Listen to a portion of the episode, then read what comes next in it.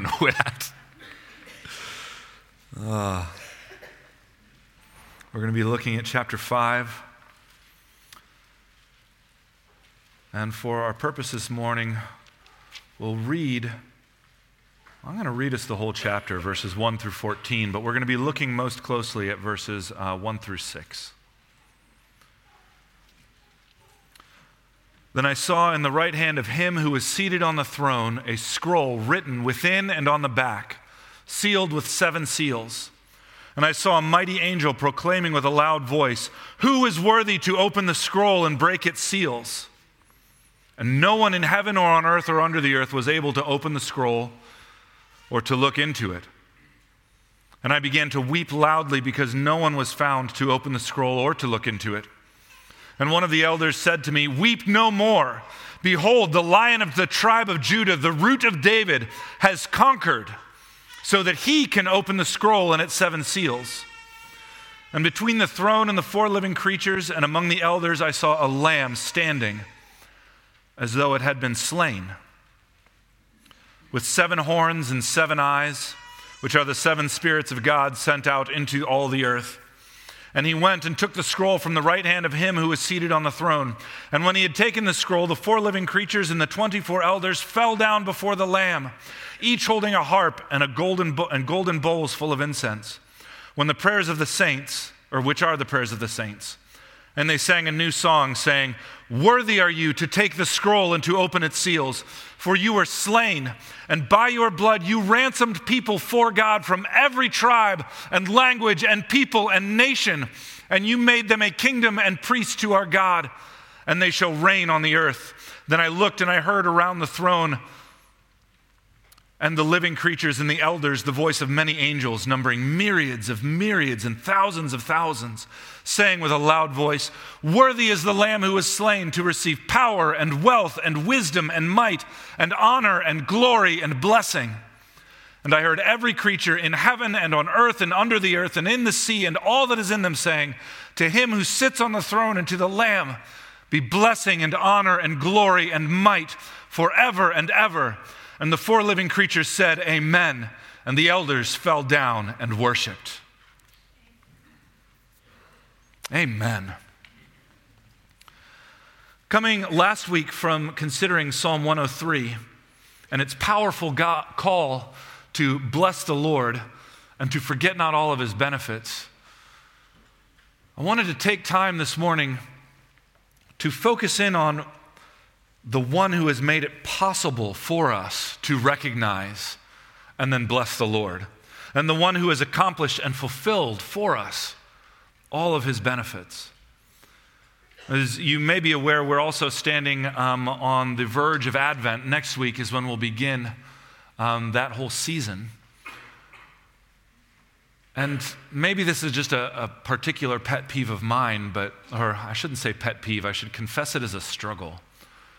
I can be easily distracted from looking at the one whom Advent awaits and for whom the joy of the whole world is focused by considering all the ways that it can be kind of reduced to consumerism and sentimentality and things like that. And so perhaps, uh, well, truthfully, it's for my own benefit as well that I just want to focus on exactly who Jesus is and the one whom we have the privilege of serving and of following, even into his new kingdom.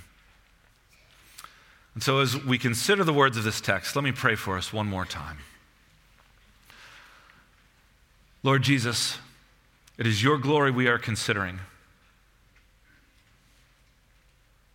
And yet, we, along with John, step back and recognize our own unworthiness.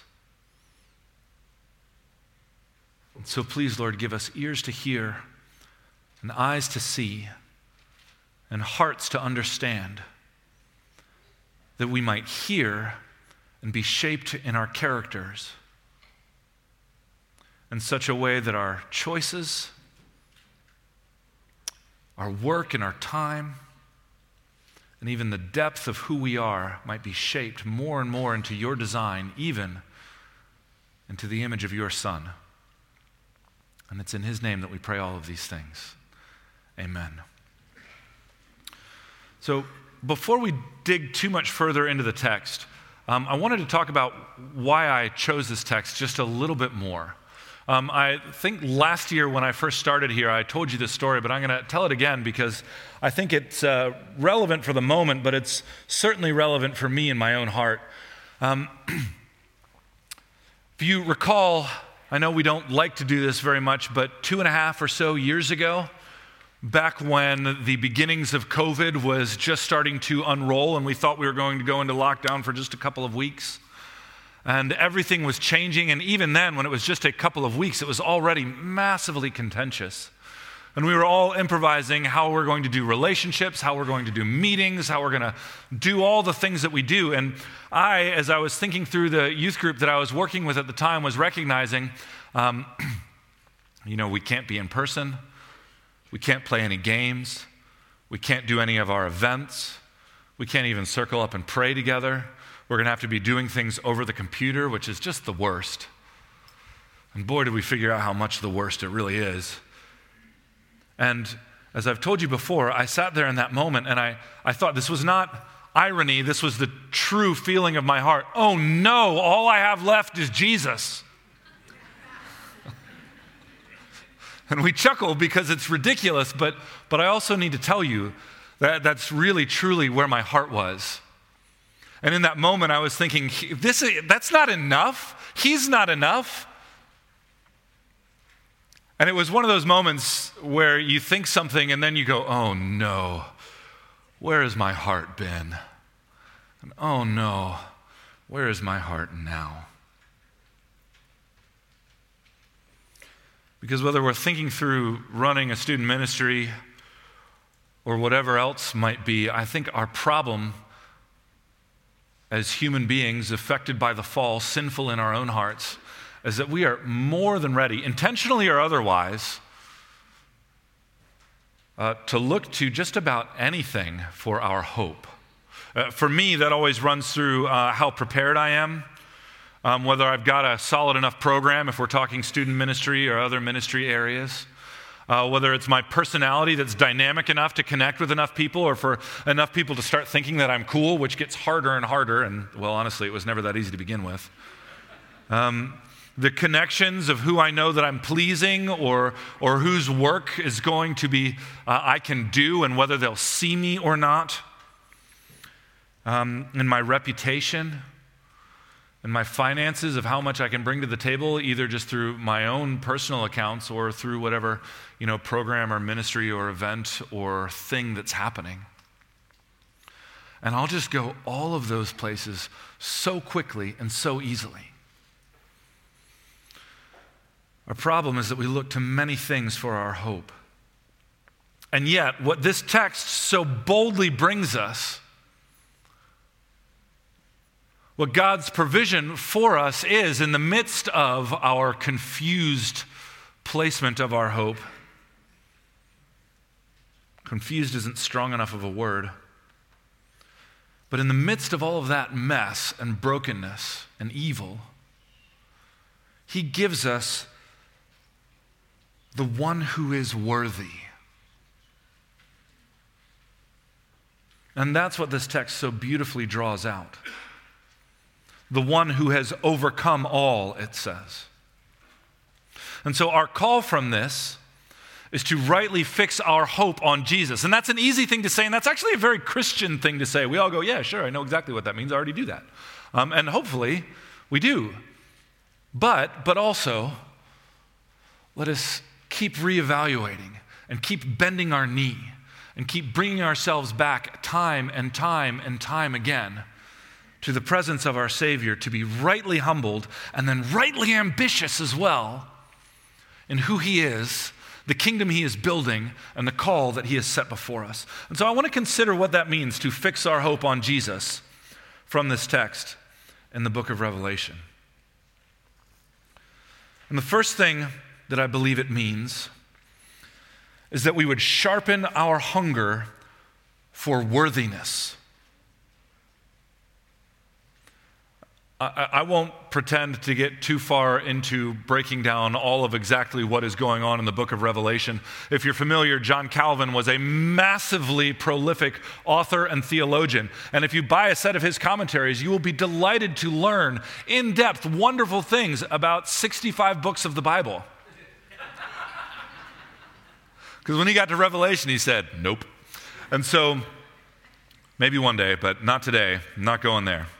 But I will bring you into the beginnings of the vision. And we will consider the person who is bringing the vision and the hope that is provided. So at this point, if you're familiar with the book at all, Jesus has showed up before John on the island of Patmos and is giving him a vision.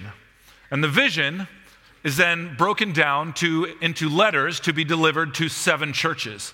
And so he rolls through each of those um, and then John gets a peek into heaven in the beginning of chapter 4. And then an angel shows up beside him and says, Come on in. And he steps in, and what he sees is the throne and so many things going on. And all of chapter 4 is basically descriptions of people crying out the holiness of God. And then chapter 5 is just the beginnings of the action. So we're not going to get into all the action, but, but we don't have to yet. I mean, dig in, read, wonder, humble yourself in awe before God and what He is doing. But, but this morning, we're just going to focus on the one who is doing it. So, what happens is, John looks, and in chapter 5, verse 1, he sees in the right hand of one who is seated on a throne a scroll, and it's covered in writing. And then, in a very courtly manner, a mighty angel steps forward and in a loud voice asks, Who is worthy to open the scroll? And in what is probably the most profound moment of silence there has ever been or ever will be, no one answers. And there is a great evaluation as no one in heaven or on earth or under the earth is able to answer me. I'll open it up. And yet, you can feel the tension after the John enters into the very throne room of heaven and sees seated there God himself and sees this scroll brought before him. And so then the question is who's going to do it? And there is no answer. And so I think before we get too far, it's just right to pause and to acknowledge the call that we should have in our hearts. This should rightly enliven and awaken in us this hunger for worthiness, this right expectation. There should be someone who can open this scroll. There is a need we need worthiness. We need someone who can answer this call and meet this place and do what needs to be done. And this is important in our own hearts, in our own lives.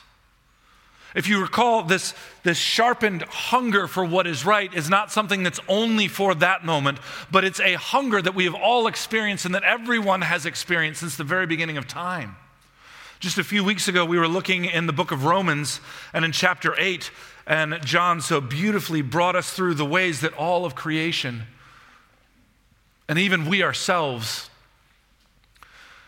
and then even the Holy Spirit Himself groans, waiting for the one who is worthy. If you look back in Romans 8, chapter, or chapter 8, verses 22, it says, For we know that the whole creation has been groaning together in the pains of childbirth until now. And not only the creation, but we ourselves, who have the first fruits of the Spirit, groan inwardly as we wait eagerly for adoptions as sons and the redemption of our bodies. For in this hope we were saved. Now, hope that is seen is not hope, for who hopes for what he sees? But if we hope for what we do not see, we wait for it with patience. This is what is being described. This is that moment. Who will open up the scroll? I don't know. But there is a one. And it is He alone that we should fix our eyes and fix our hope. And following on in Romans 8, verse 26, likewise, likewise, the Spirit helps us in our weakness, for we do not know what to pray for as we ought, but the Spirit Himself intercedes for us with groanings too deep for words. This is the place that we find ourselves. C.S. Lewis built this out in a very familiar and classic um, paragraph saying that creatures are not born with desires unless satisfaction for those desires exists. A baby feels hunger. Well, there is such a thing as food. A duckling wants to swim. Well, there is such a thing as water. If I find in myself a desire which no experience in this world can satisfy, the most probable explanation is that I was made for another world.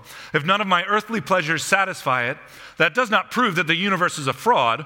Probably, earthly pleasures were never meant to satisfy it, but only to arouse it, to suggest the real thing. Have you ever had those moments where you're just hungry for something more?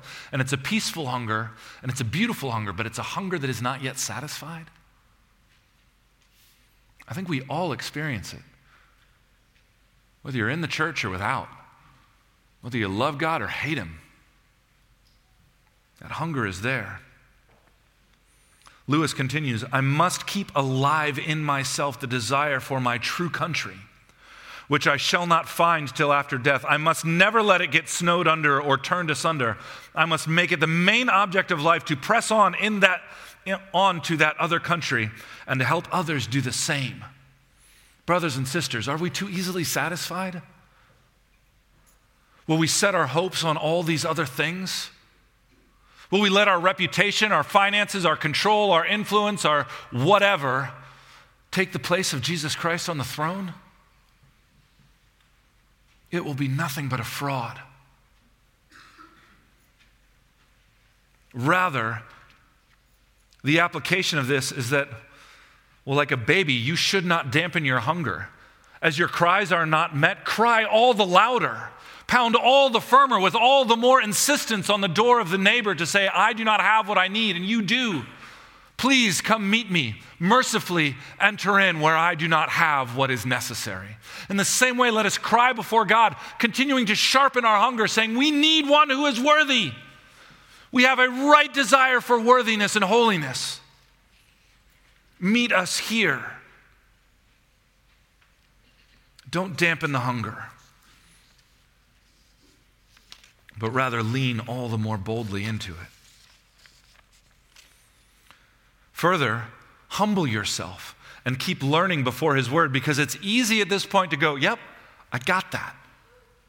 But I just want to remind you at no point does Scripture say, okay, you've understood this much? Congratulations, you're done. You've now graduated from Paul's University of Mars Hill or whatever. Um, no, rather, we get things like Ephesians chapter 4, where he says, And he has given us the apostles, the prophets, the evangelists, the shepherds, and teachers to equip the saints for the work of ministry, for building up the body of Christ until we all attain to the unity of the faith and of the knowledge of the Son of God, to mature manhood to the measure of the stature of the fullness of Christ, so that we may no longer be children tossed to and fro by the waves and carried about by every wind of doctrine, by human cunning, by craftiness and deceitful schemes. Rather, speaking the truth in love, we are to grow up in every way into Him who is the head, into Christ, from whom the whole body, joined and held together by every joint with which it is equipped, when each part is working properly, makes the body grow so that it builds itself up in love. We are never done. Are you dead yet? Well, then you're not done. And this is the call. Are you dead yet? No, then you cannot be satisfied with your knowledge. You cannot be satisfied with your understanding of God's love for you in Jesus. You cannot sit back and think, well, I've got it. Rather, sharpen your hunger for holiness. Search diligently for the one whom Psalm 24 describes as who has clean hands and a pure heart, who does not lift up his soul to what is false. Look, wait, watch.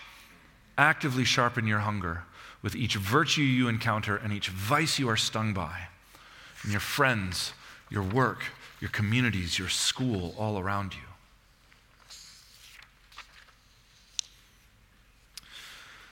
Secondly,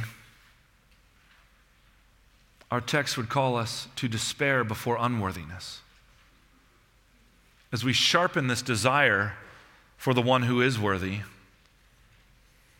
there is also a right abandoning of all the things that are unworthy. And here again is where our hearts constantly, continuously, continuously need to be pushed. Because how much would we say, yeah, I'll take Jesus, but I'll also have. Yes, I get the gospel, but I'm so much more comfortable as well if I can build that in with. But the text doesn't give us room for that. Verse 3 says, And no one in heaven or on earth or under the earth was able to open the scroll or to look into it. And I began to weep loudly because no one was found worthy to open the scroll or to look into it. You see, here there is a right despair in addition to acknowledging the need, we must also acknowledge our lack of being able to provide it. The search was for the heavens and through the earth and through the under the earth. This is massively thorough.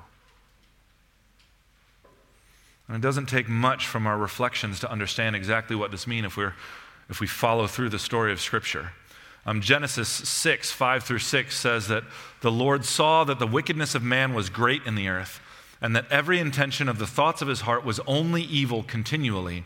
And the Lord regretted that he had made man on the earth, and it grieved him to his heart. He regretted, it grieved him.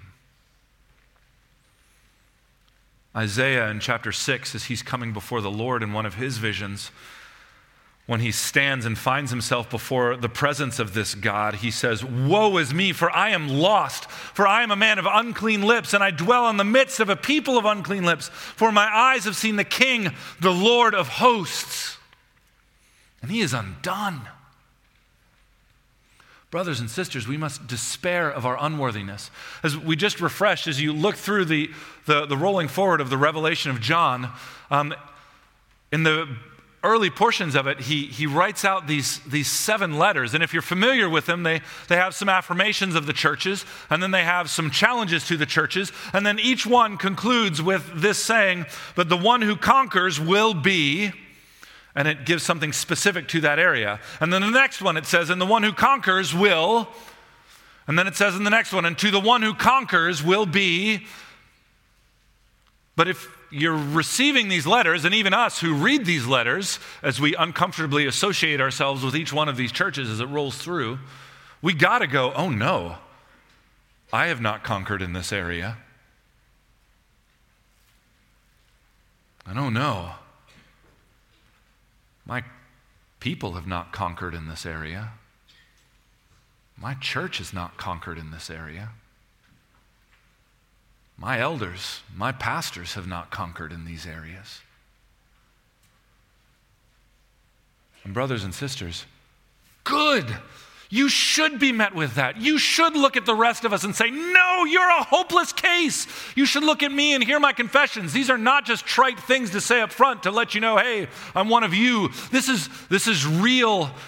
I am not worthy. This is John the Baptist making his confession before the people, saying, Are you the Messiah? And he says, No, I am not the Christ. Essentially, despair of me, despair of yourself, despair of your spouse, despair of your kings and your rulers, despair of your parties and your affiliations, despair of your loves and your affections, because though good though they may be, they cannot open the scroll. They cannot bring forward the action of God's kingdom in Jesus Christ. They cannot overcome all that would hinder us from entering back into God's kingdom and presence. But if you look in verse 5 and 6, well, there's this wonderful moment. One of the elders said to me, Weep no more. Behold, the lion of the tribe of Judah, the root of David, has conquered.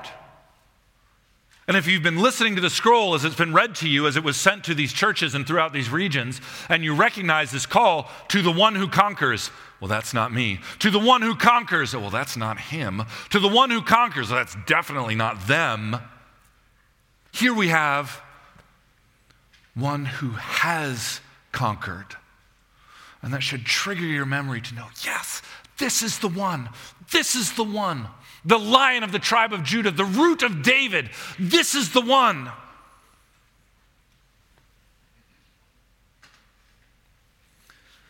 So, in this, as we despair before our unworthiness, we have to actually start to do what has caught so much flack among so many, but deconstructing our understandings of faith. How many of us have friends, neighbors, family members who said, In this moment where I've seen the church behave really poorly in this area or that area, or in this moment where I see these people doing these things that run counter to all the things that I thought I believed, or when there's one moment we think, ah, here the church can really knock it out of the park, and instead it just kind of crumbles and falls and fails. Is it not right is this not the appropriate thing for our hearts to step back and say, wait a second, I need to evaluate this whole system? And if the ways that your love of the church has gotten in the way of your love for Jesus, tear it down. And, church, hear me rightly. If the ways that your love of your systems of theology have gotten in the way of your love for Jesus, tear it down. If the ways of your love for people who are similar to you or who look like you or who think like you have gotten in the way of the love of Jesus, tear it down. Even if it's painful, even if it scares your mom, even if it makes you feel shaky coming back into a church service and going, Do I really know this? Because everything that would stand between you and Jesus Christ Himself is nothing but a hindrance. And you should absolutely despair of it because it cannot open the scroll and it cannot bring the kingdom. And if your heart does not begin to weep at this point,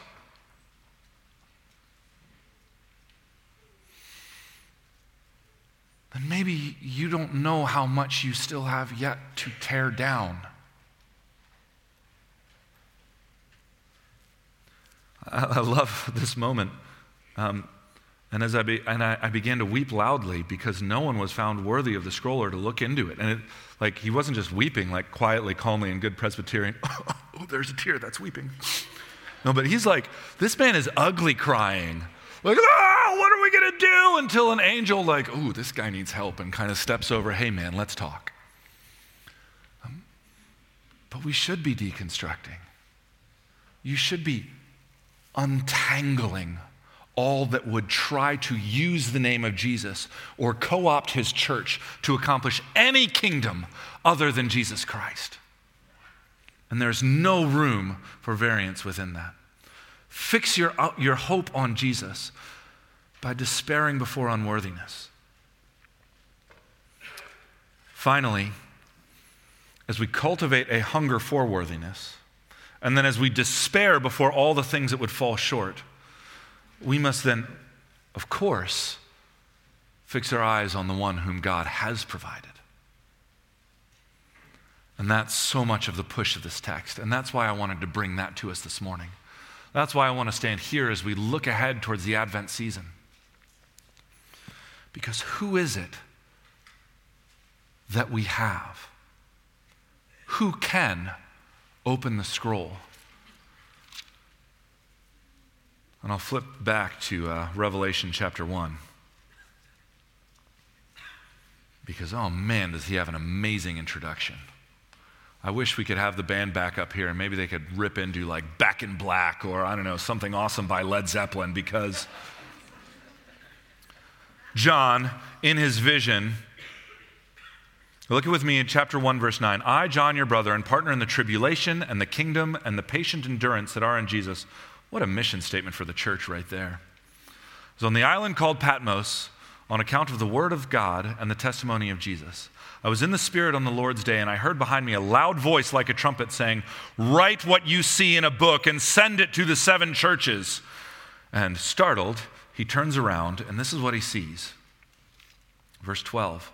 Then I turned to see the voice that was speaking to me, and on turning, I saw seven golden lampstands. And in the midst of the seven lampstands, one like a son of man, clothed in a long robe and with a golden sash around his chest. The hairs of his head were white like wool, like snow. His eyes were like a flaming fire. His feet were like burnished bronze refined in a furnace. And his voice was like the roar of many waters. In his right hand, he held seven stars, and from his mouth came a sharp two edged sword, and his face was like the sun shining in full strength. When I saw him, I fell at his feet as though dead. But he laid his right hand on me, saying, Fear not, for I am the first and the last, and the living one. I died, and behold, I am alive forevermore, and I have the keys of death and hell. This is the one who is worthy.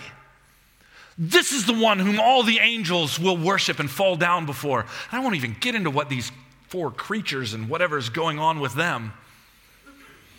But I want you to see when, when the angel pulls John around in chapter 5 and says, Weep no more, behold, the lion of the tribe of Judah, the root of David, has conquered. And he can open the seven seals. This is no lame hope that he is bringing him into. This is the fulfillment of everything God has spoken from the very beginning to the very end. And he stands before him, and here he is brought into worship and in awe. And that's what the whole rest of chapter 5 is. It's a whole chapter of just everybody going, Whoa! And answering with glory and praise. And, and remember, this is not the church, this is not some movement, this is nothing you can brand on a t shirt. This is just Jesus Christ.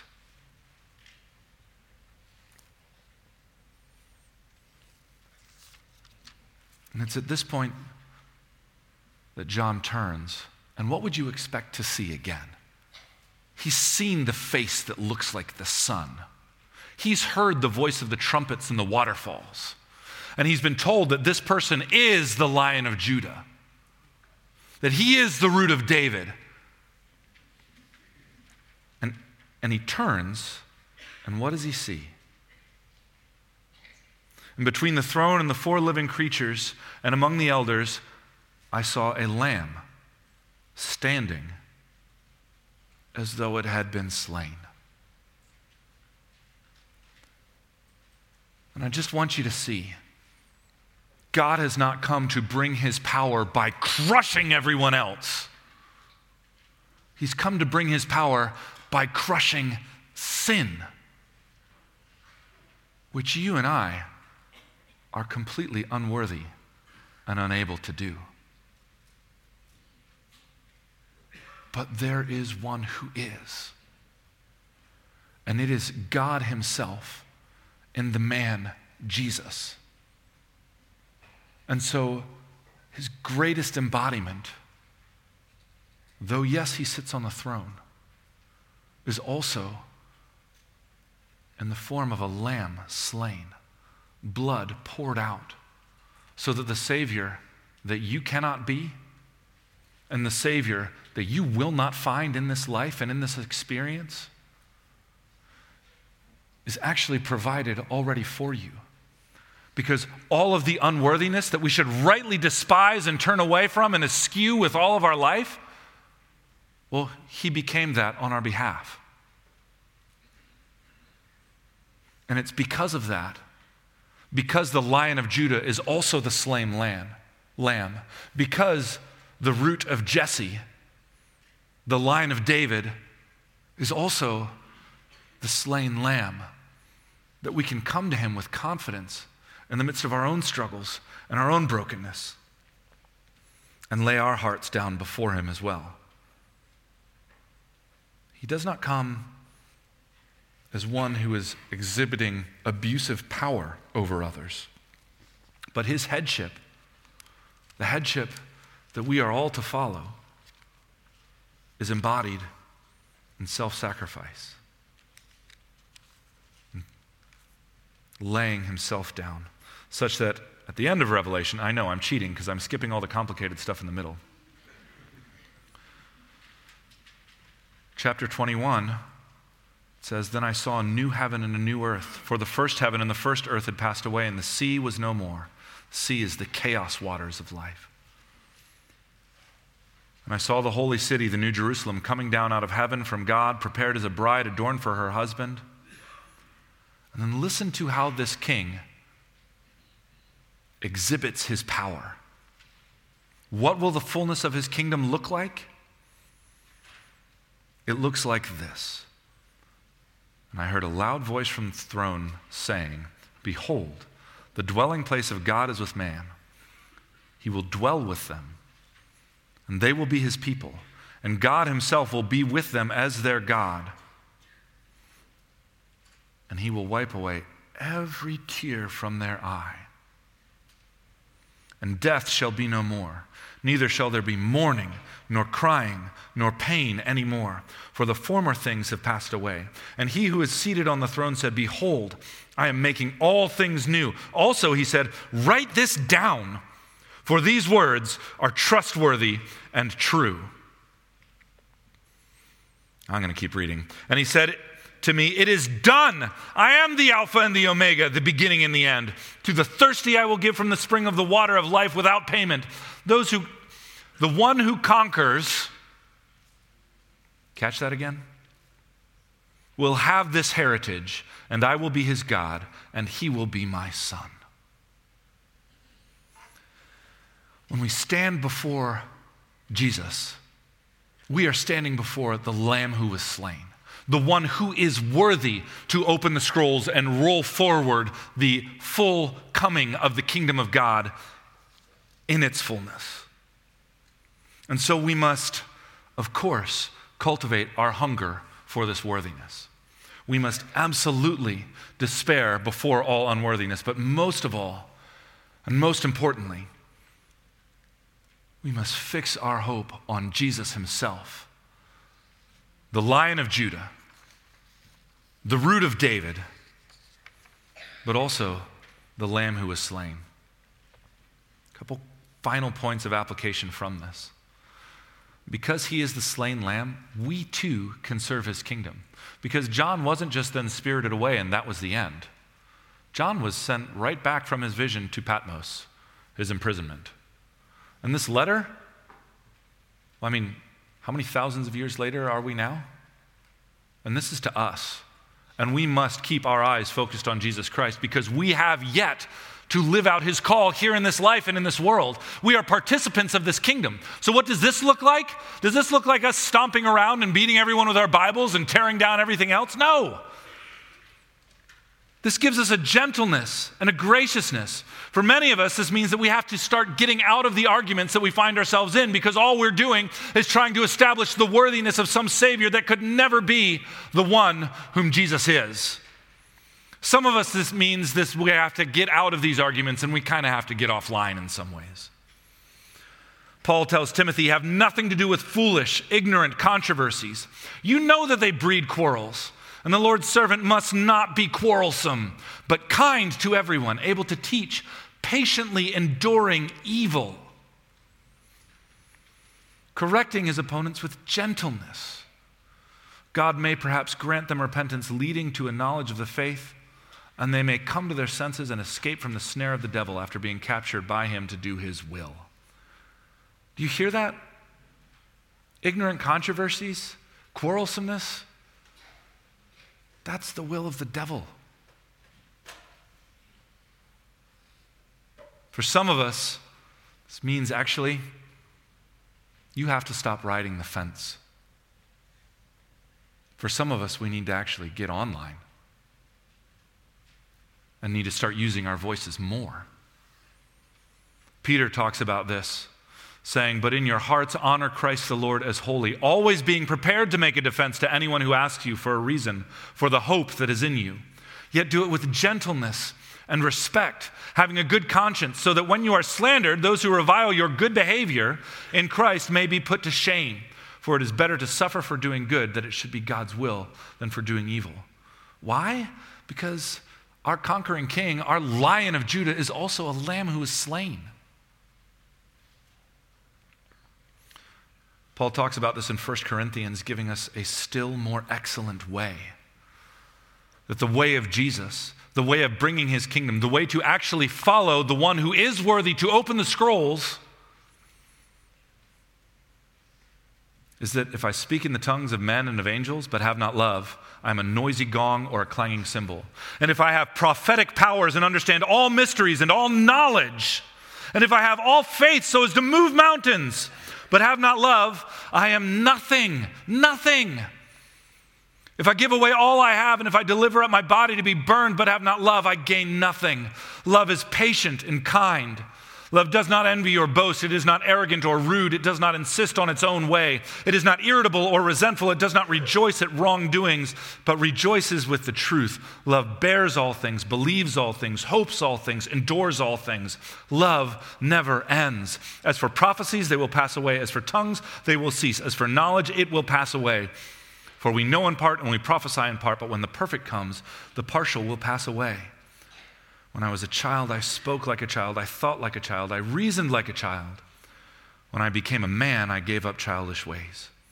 For now we see in a mirror dimly, but then face to face. Now I know in part, then I shall know fully, even as I have been fully known. So now faith, hope, and love abide, these three. But the greatest of these is love. That's why the series that we just finished through First John can be summarized in this statement of love one another. That's why the mission of the king, while he does conquer all evil, he also is himself conquered, so that delivering us from evil, he might bring us into the peace that he has accomplished. This is who Jesus is. So, brothers and sisters, when we are tempted to think that Jesus is not enough, that the way of the cross is too soft, too wimpy, when we say in our hearts, oh no, all I have is Jesus. Remember, God has provided us the one who is worthy, who has overcome all, so that we might have the privilege and the call to fix our hope on Jesus. Let's close in prayer. Oh, Father, we thank you for your goodness and for your mercy. Again, our hearts cannot fix their hope on you of themselves. so, Holy Spirit, Heavenly Father, and slain Lamb, do that work in us which we cannot do in our own hearts, so that we might join in with the living creatures and with the angels and with the elders and with the multitude that you would call from every tribe and every tongue and every nation, and cry out with our hearts as well Worthy, worthy, worthy, and holy, holy, holy are you, Lord Jesus, the Lamb who was slain. It is in your name and by your mercy that we pray all of these things. Amen.